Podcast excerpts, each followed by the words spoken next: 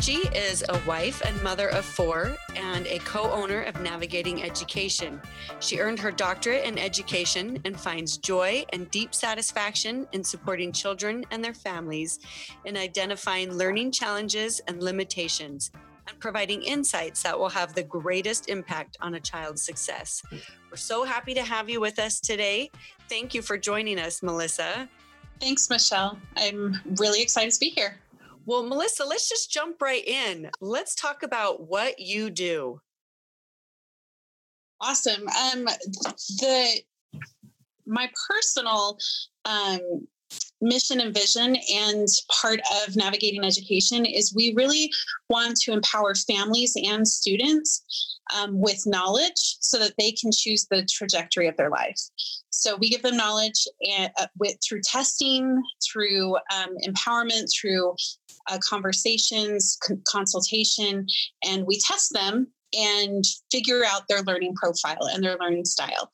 And once we do that, then we can really figure out how they learn best. So, therefore, we can help them in school be able to um, activate those those strengths that they have in order to help them with things that might be more difficult. And honestly, it came from so all of that came from a personal experience that I had mm-hmm. with my own family, mm-hmm. um, and what brought me to this place of doing navigating education with my um, business partner Dara was I was an educator for 17 years and loved it. I loved my I did I personally worked in public education. My business partner worked in um, charter schools and in public education. But I, I taught for 17 years and I loved it there. I, I found amazing people that I worked with and families that I worked with. And what I found over the years was that I wanted to make a bigger difference at an earlier age for kids than I was able to sometimes in the classroom. I would mm. see kiddos in front of me that um, needed some help, and I would provide as much help as I could as a as an educator. And so I I sought out more education. Mm-hmm. When my own children, so I'm a mom of four, and when my I have twin daughters, Kimberly and Abigail, mm. and when they were in kindergarten. Um, you know, Abigail really struggled. Well, she did fine for a while to a certain point, and then she plateaued, and we couldn't figure out what was going on. And, you know, me being an educator, I was like, oh, I've got this. And I went and checked with um, other educators, I checked with administration, I checked with other friends that were educators, and I got every answer under the sun. Have her tested, don't have her tested, wait and see. I call it now the wait and see technique. Mm-hmm which by the way doesn't work. um, so they, they said, you know, wait and see, just wait until she's in third grade. At this time, she was ending or in the middle of kindergarten. And I was like, I, I can't wait for her to fail um, when we know something might be going on right now. Mm. And so we, my husband and I, um, decided to have her tested. And we had her tested, and she did have mild to moderate dyslexia. And so I'm like, okay, we have the answers now. I'm just going to take it to the school and we're going to be good to go. Mm-hmm. And our experience was unfortunately really long and really hard. And my husband and I thought, okay, you're an, I'm an educator. My husband's a counselor. Mm-hmm. So if anyone should be able to get through this, it would would have been us. And it was just an overwhelming and tedious process and after many, many meetings and a lot of education for me to give them about what dyslexia was mm-hmm. um, and what services she really did need or accommodations, we finally got it in place. And I sat in the car after that last meeting and I broke down and was in tears because it was so hard. And it was in that moment, you know how you have those life changing moments and you can kind of look back? Yes well, when I was sitting in the car, I I told my husband, I said, this has got to change. And we, out of everyone, should have been this should have been fine for? What about families that don't know the education system? What about families that might live in a different zip code mm-hmm. that don't have as much access to it? What about, you know, all of these things? And I just, I, I knew in that moment that I needed to change something. So I went back to school for my doctorate um, so that I could do testing and help families that needed it, just like my family did at the time. So that's kind of what brought me to why I do what I do now. First of all, I love that you were willing to share that story. And I also love that you gained such a passion for helping other parents. I know that I came to you with one of my children and I walked out after all of the testing and after you um, provided feedback from the testing. It wasn't just information, you were giving me um, a path that I could take yeah. for my child. And I just think that this is critical for parents. Yeah, regardless of if so, if a student has um, now, I'm gonna I'm gonna say it here because that way I can um, give the what we call it. So, a learning disability, yes, they're identified as learning disabilities, mm-hmm. but we call them differences. Mm-hmm. So, even if a child has a learning disability or a difference, um, it's whether or not they have that, we can give a path of strengths that a student has mm-hmm. and or areas that you know growth areas and how school can be because we have this idea sometimes um, that a student coming into a school system should fit the school system that they need to adapt they need to advocate they need to change themselves. What i want to do is is make it so that we know this individual student and therefore the accommodations the the changes the lens can change to fit the child my philosophy is that we should be adapting ourselves as teachers, as administrators to the children in our classroom, mm-hmm. not the other way around. Mm-hmm. And that's what I wanted to um, change. And that's one of the reasons that I stepped out of the system is so that I could educate people around this idea that let's change ourselves our, our systems to fit the children that are in front of us. Because the children that are in front of us are not the same children that were 20 years ago. Mm-hmm. i wouldn't want to go to my dentist if they're using practices from 50 years ago compared to you know the the newer practices today. Same thing in education. You know we have lots of places to learn and to grow in education. That's a really good point and a really good example too. So why are i'm going to ask you a question and i feel like i know the answer but i'd like our listeners to hear this. So melissa if a school provides resources for children with special needs then why is there a place for someone like you Absolutely. And honestly, Michelle, I had the same question when we were coming up with our um, business model because I was mm-hmm. like, you know, why would someone come to me versus mm-hmm. or to our company versus getting um, the testing done at school. So mm-hmm. here's here's what I'm going to say that I say in every single consult. We do free consults, and when a family comes and they're like, "Well, can we, you know, could this be done in the school system? Absolutely. And people are always surprised when I say that. They're like, well, don't you have a business that like tests? And so how are you going to make money? And I always come back with, you know, here's the thing I am in business because I want to give as much information to families as possible. Yes, mm. of course, we have a bottom line that we want to be able to do, but if there's something that can be done in the school system, I'm going to give you that information. And so, yes, testing can be done at the school system. I'm going to tell you why being in the system and now out of the system the difference. The difference is there's so many kids that need to get tested and the funding only allows for a certain number of people to be in a building. Sometimes you're sharing, um, let's say, a psychologist across a couple of buildings. Mm-hmm. So the mm-hmm. number of cognitive tests that can be done is very limited. Do mm-hmm. all children, you know, when we're looking at if a child qualifies for um, or not qualifies. If a child needs certain testing, if there's not a cognitive concern, we can rule out doing a cognitive. At our office, mm-hmm. we will provide a cognitive because mm-hmm. I feel like that's a very important part of understanding um, a student's thinking. Cognitive would be how they bring it in and how they form their knowledge academic testing is going to be now how does that impact what is their output in school so mm-hmm. why me over you know a school system i would say always start with the school system work with mm-hmm. them to see what testing can be done sometimes our kids that are not significant enough so when we say significant enough, that's like 12th percentile and below. Those are going to be the ones that are usually caught in the school system because they're so far behind Mhm. that they come up on the radar of our educators, right? And they're going to do everything that they can to get them tested and get them the services that they need. I do truly believe that that teachers and administrators go into education to help students that they want the best for them. And so we're going to get the services that they need. A lot of the clients that I work with are the kids in the gray space.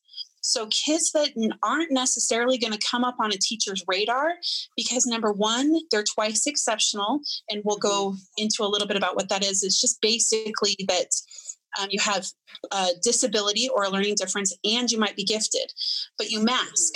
And so, um, so they're masking it so the teacher doesn't realize either that they're gifted or that they have a disability so i lear- Mhm. work with a lot of families with that and then Mhm. i also work with families that um, have mild to moderate dyslexia for instance that the child is covering because they might have a very high verbal ability and so talking with them you would have no idea that they struggle and but then when you read with them they interestingly enough dyslexics have a tendency to uh, make up part of the story and it's real it makes sense but if you look at the words that they're reading on the page you're like how wait what? Because what they read if you only listen to them it totally makes sense but on the page it's not the words that are on the page sometimes and it's amazing that the brain is like working three times you know over what a typical brain would be doing and so um you know going back to your question of why me it's a lot of the kids that aren't being caught in the school system so if Mhm. they're like between the 12th percentile and like the 25th 30th percentile I work with a lot of families within that area and that realm because they're not being caught in the school system, um, not at a fault of the teachers, not of, you know, that they're trying as much as they can. We're putting some interventions in place, but it's just not quite working for them. So then the Mhm. parents are like, but my child is still not, I know that they can do more, but is this a learning disability or is this more of um, them just needing to work harder, that type of thing. So I work with a lot of families in that area. Mhm. Well, just piggybacking off of that, that is why I took my child to you because um, my child is considered twice exceptional. Yep. And and the school system, I'm not sure that they saw that because because my son's grades are good enough. Um, he doesn't really qualify, like you were saying earlier, for that testing that the school um, has funding for. And so Absolutely. it was it was something that I had to reach outside the school system for in order to actually get him the services that he may need. And by services, it can be that he needs advanced classes and courses in some areas, and then he needs a little deeper understanding from those teachers in those advanced areas. Just going to say, you know, access. Twice exceptionality and and um, accommodations are all about that access to the education, and so he he may need those advanced classes with some access, and that's okay. That doesn't mean that he shouldn't be allowed into those classes.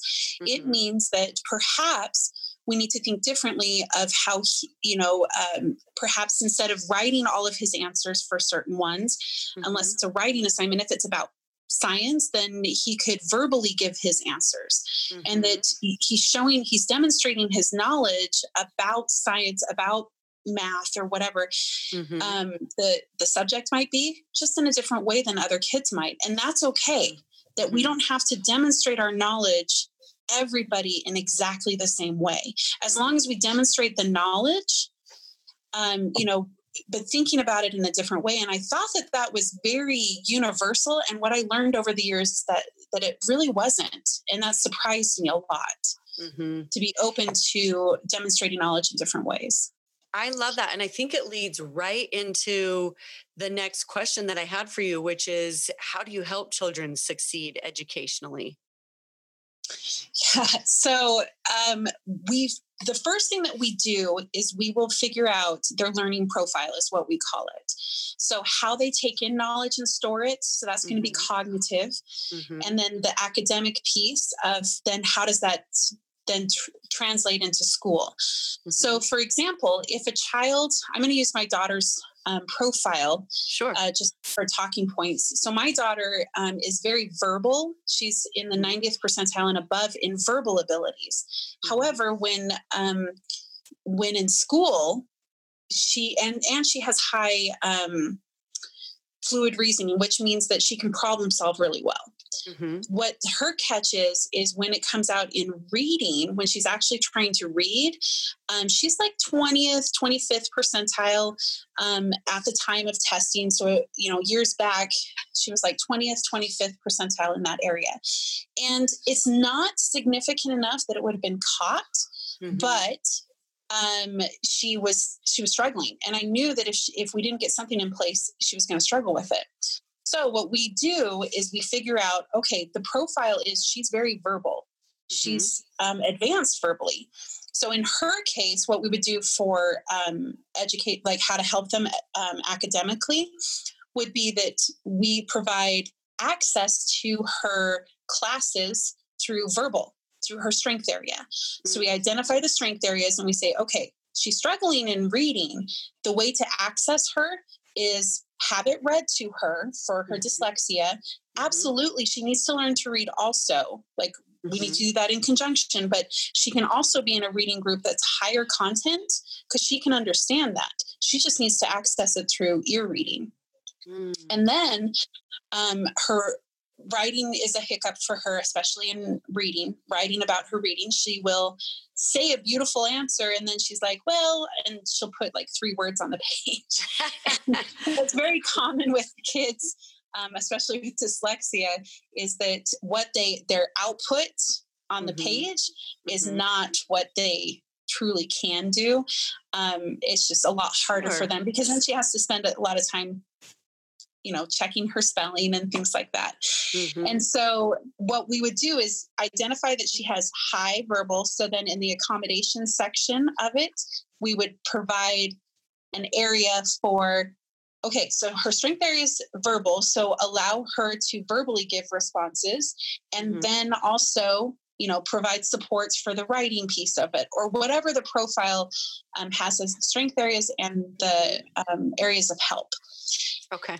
Um, the other part that we would do to help them succeed is we do provide um, one thing that I needed back when my when we were going through the process for my own daughter was we needed somebody sitting next to us in the meetings to be able to explain the to be able to explain my daughter's learning profile Mhm. instead of us having to play parent role and uh, you know trying to advocate for her.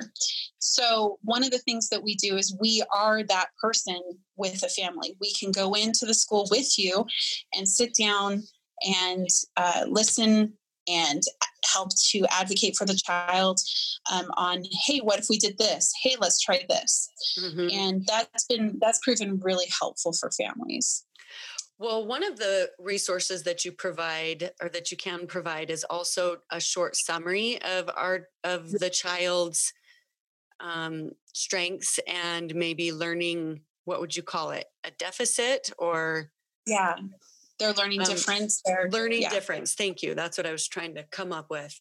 But um, you provide just a brief summary of Yep. Of the child, and so we can take it. For me, I will take that into my child's teachers, and I will say, "Look, this is where my child is at, and this is the testing that shows."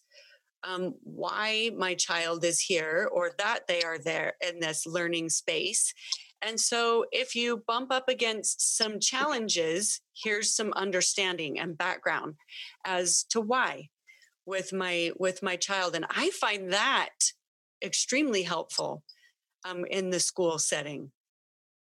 Yeah, to piggyback off of that, there's um, I saw it at a conference, and um, so if you haven't ever heard of Colorado Kids, um, Colorado Kids is for uh, families that have uh, children with dyslexia, and um, they're they're an organization that provides different conferences and and things like that. Mhm. Um, I had heard at a conference that I went to about this idea of doing like a PowerPoint presentation or a video presentation. So, along with that teacher summary that we can provide, having it from, you know, we talk all the time about let's per, let's get our kids to self advocate, which Mhm. is awesome. Sometimes we forget to teach them how. and so, true. one of the one of the ways that they recommended at this conference was do a PowerPoint presentation and um, have your child narrate it or videotape themselves giving the presentation. And so we started doing that um, for Abby. Uh, our daughter with dyslexia and she this year for the first time it was it was awesome i got an email from her teacher and just like it was a powerful learning experience for my daughter because she finally had a voice in it and she could Oh. explain to people hey i am a violist i love legos i Mhm. love and she had all of these different things that she loves to do and i also happen to have dyslexia let me tell you about what Mm. that is and she was able to go in and explain you know all the different pieces of what it meant for her what her experience was being dyslexic Mhm. and um, a lot of questions that I get. She put that one on there, and uh, so we sent it to her teacher, and it, that way Abby didn't have to, you know, figure out what to say in front of her teacher as an advocacy part. It was already recorded. She could do it as many times as she wanted, and Mm. every year we're going to have her do one of those for. Especially when she transitions into middle school, um, where she can we can send it to our teachers and they can just get to know a three minute clip of Abby, who I she is as a learner. that. And then at the end, they encouraged us, and it was so powerful. Like it gives me chills and goosebumps right now. Mm. Um, they she would they asked us to, or they recommended, and so we did it with Abby. She says, "Here are people that are part of my team," and so there was a picture of myself and my husband. There was a Oh. picture of teachers from her past that have been super helpful, um, any coaches that help her, and she's like. And then there was there's like a little box that has a question mark on it, and she was she would say she said in the little video, um, "Will you be part of my team?" Oh, And then I was like, "Oh my gosh, yes!" And so it ended up that my my daughter, uh, her teacher asked if Abby would share it with the class if she wouldn't mind. wow. And Abby was kind of nervous, but I said, "You know what? You can just play the video. That's it." Um, you know, people don't know sometimes, and I think the, the sometimes the questions or the comments that come is because kids don't understand. So we have to help them understand, right? yes. And so she played it for her class, and her teacher emailed me and she called me and she's like, That was a really cool experience. The kids were able to open up and ask questions Wow. of do you do you read letters backwards, Abby? Do you um, you know, do you see things differently than we do? And she was able to say, No, I see it the same way. My brain just flips it around in my brain, but I see it the same way you do Mhm. and she was able to ask questions but it opened up the dialogue right? So then the kids were behind her and were part of her team and she didn't face any kind of like oh that's that's you know different or that's why do you do that? That's weird. She's like my brain will overload sometimes and here's what i have to do.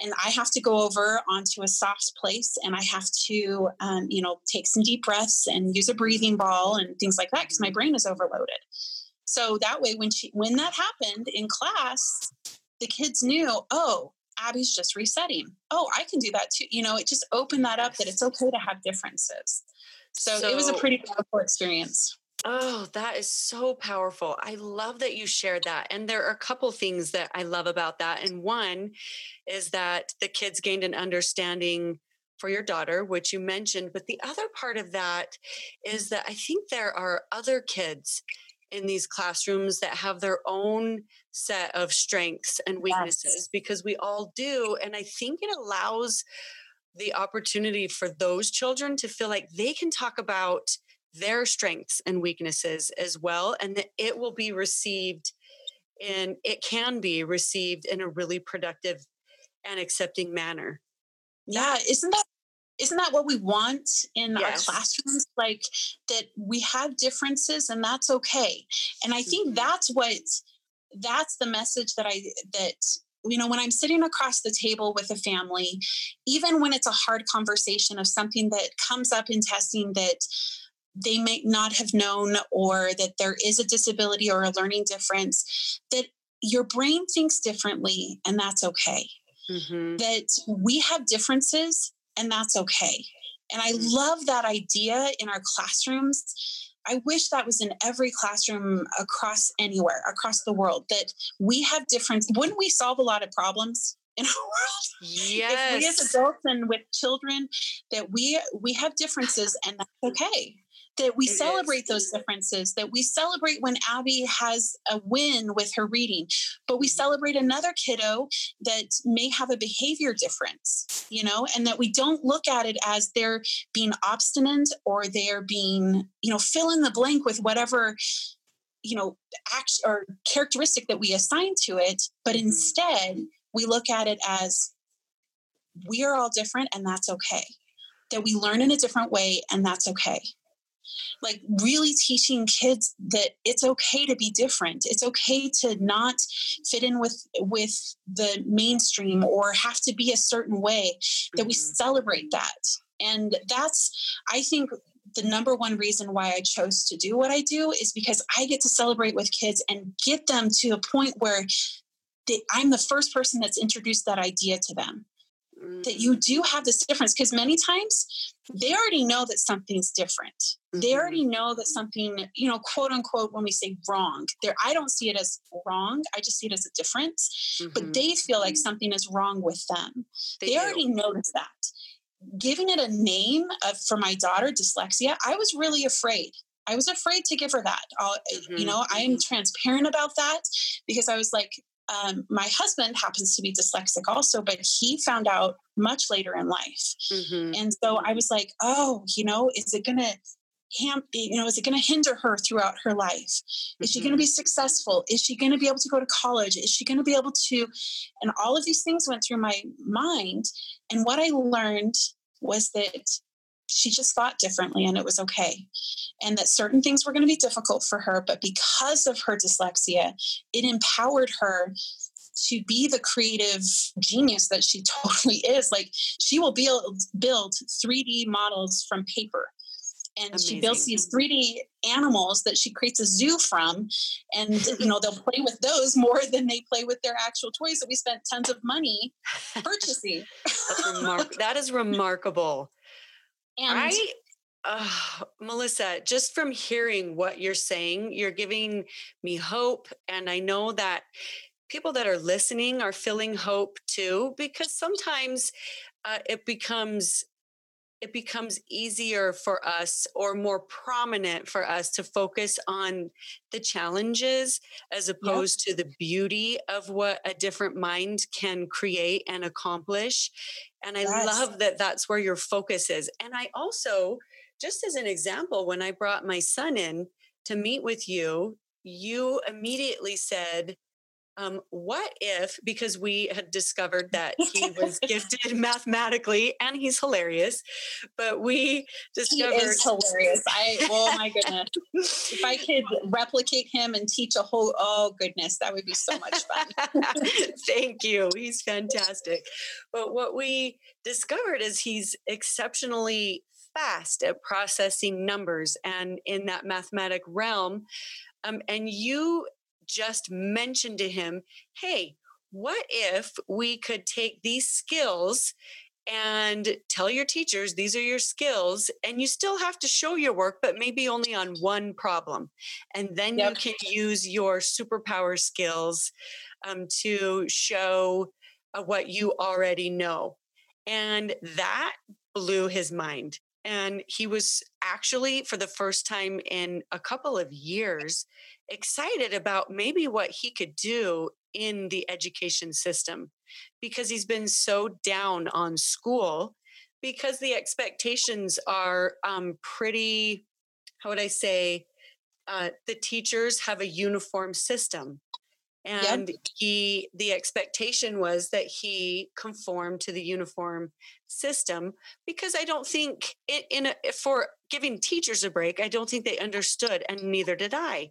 what kind of learner he really was and yes and and honestly through no fault of their own sometimes we go through uh, for whatever reason we, you know like all of us have a certain way that we teach or a certain preference because everybody has their own learning preference. Mm-hmm. And I think sometimes we get so caught up in teaching that we forget sometimes that you know these kiddos coming in we have such a variety of learning styles and it's mm-hmm. it can get exhausting to mm-hmm. try and you know make it different for every child sitting in front of us yes. but how amazing it is when we start to allow their gifts and talents to come through mm-hmm. and be like, all right, you know, I'm going to it's kind of switching from you know when i first started teaching it was about me pouring out knowledge to them and with the advancement of technology they can get the answers that's mm-hmm. not the mm-hmm. thing now we have to mm-hmm. become um, coaches side by side with them mm-hmm. to be mm-hmm. able to kind of guide them in the and nudge them in the right direction instead of the teacher being the the person with all of the knowledge giving it out to the kiddos mm-hmm. it's more of let me let me come beside you coach you be beside you be a facilitator of that but but honoring all of the differences and all of the learning styles i think that's one of the things that i've learned the most over the years of teaching is and that transition for me because when you start doing that all of a sudden it's not about trying to get them to learn all of a sudden when you're mm. honoring those things about them they they're running faster sometimes than you can keep up with that is true okay so if i'm listening to this podcast i'm thinking this is great that melissa has this business but i don't have anyone near me that can yeah. provide these services so how if if i live outside the state of colorado how do I tap into your services? Uh, there's a couple of different ways. So, for right now, with uh, the changes with COVID and everything like that that's happened, mm-hmm, mm-hmm. Um, we can actually do remote testing.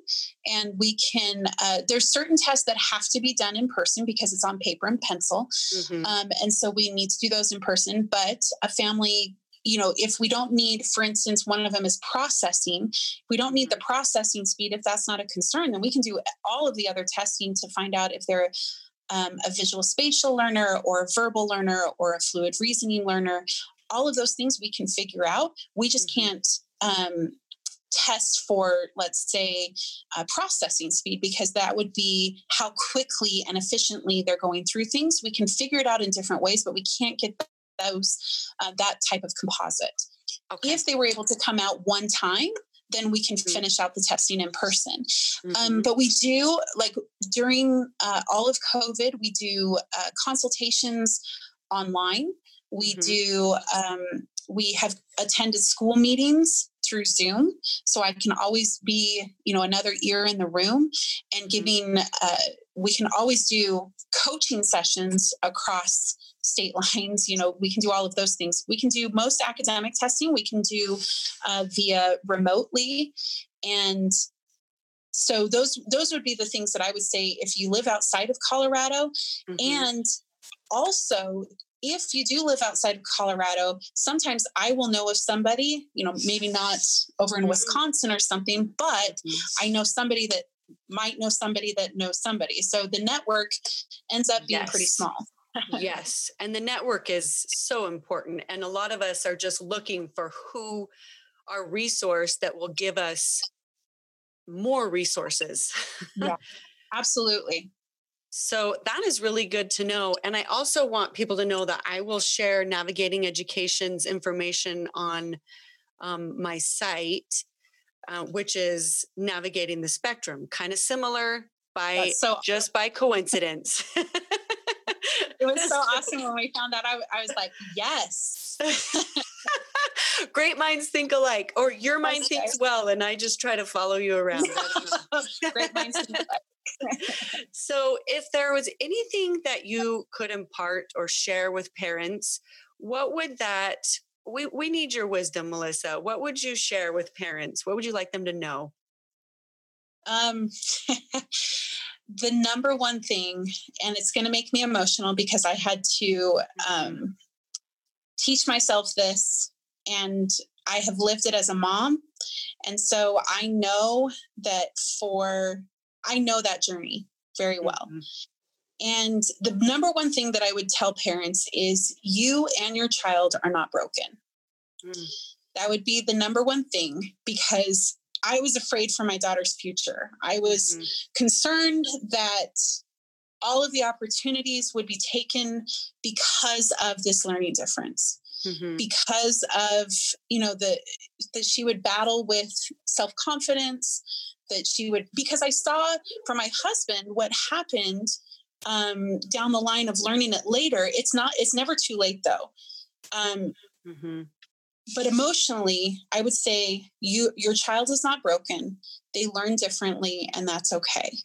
That you know that there's something going on, but you may not know the name of it. But there are resources and there are pathways. You just don't know where the pathway is yet and that's what we help provide is a pathway to lead you and guide you down like okay i've been down this road a little bit further so let me guide you down this path and then i'm going to hand you off to let's say a tutor or a therapist or whatever mm-hmm. resources you need i'm going to lead you to that point and then i'm going to make sure that you're connected with somebody that will definitely take care of you, just like we took care of you to this point. Mm-hmm. And then I mm-hmm. hand you off to a therapist, a tutor, whoever that might be that your, your child needs. But then it comes back to your child's not broken. You know, sometimes, and that's, I think, why I had to move out of the system because unfortunately, big systems, well intentioned as we are, sometimes send the message that if you don't fit a certain mold or you don't fit a certain norm, mm-hmm. then something is wrong with you. It's not an intentional thing, but it's sometimes right. what happens and the message that's because there's not people to say, hey, that's not true. Hey, that's not at all, you know, that mm-hmm. they're not broken they just have a learning difference mm-hmm. and so that's why i wanted to do what i do is to to share that information with other families mm-hmm. that you and your child are not broken they learn mm-hmm. differently and that's okay I love that message. I love your passion. I love the joy that you feel in what you're doing. Um, it is, we can sense it just from how you talk about what you're doing. You're clearly in the right place, doing the right things. And as parents, we appreciate that people are out there like you that are willing to commit their time and their livelihood to helping our children. So yeah. thank you so much, thank Melissa, you. for being with us today. We really appreciate you. Yeah, thank you. Thank you for taking the time to listen to Navigating the Spectrum. Um, I wanted to share that information about Melissa Durkee, and she is fabulous in every way. And her um, a contact, a form of contact would be www.navigatingeducation.com. And I encourage you to reach out if you um, need a little extra help with your child in their education process and this journey that they're on. Um, thanks again for listening. Hope you have a great week.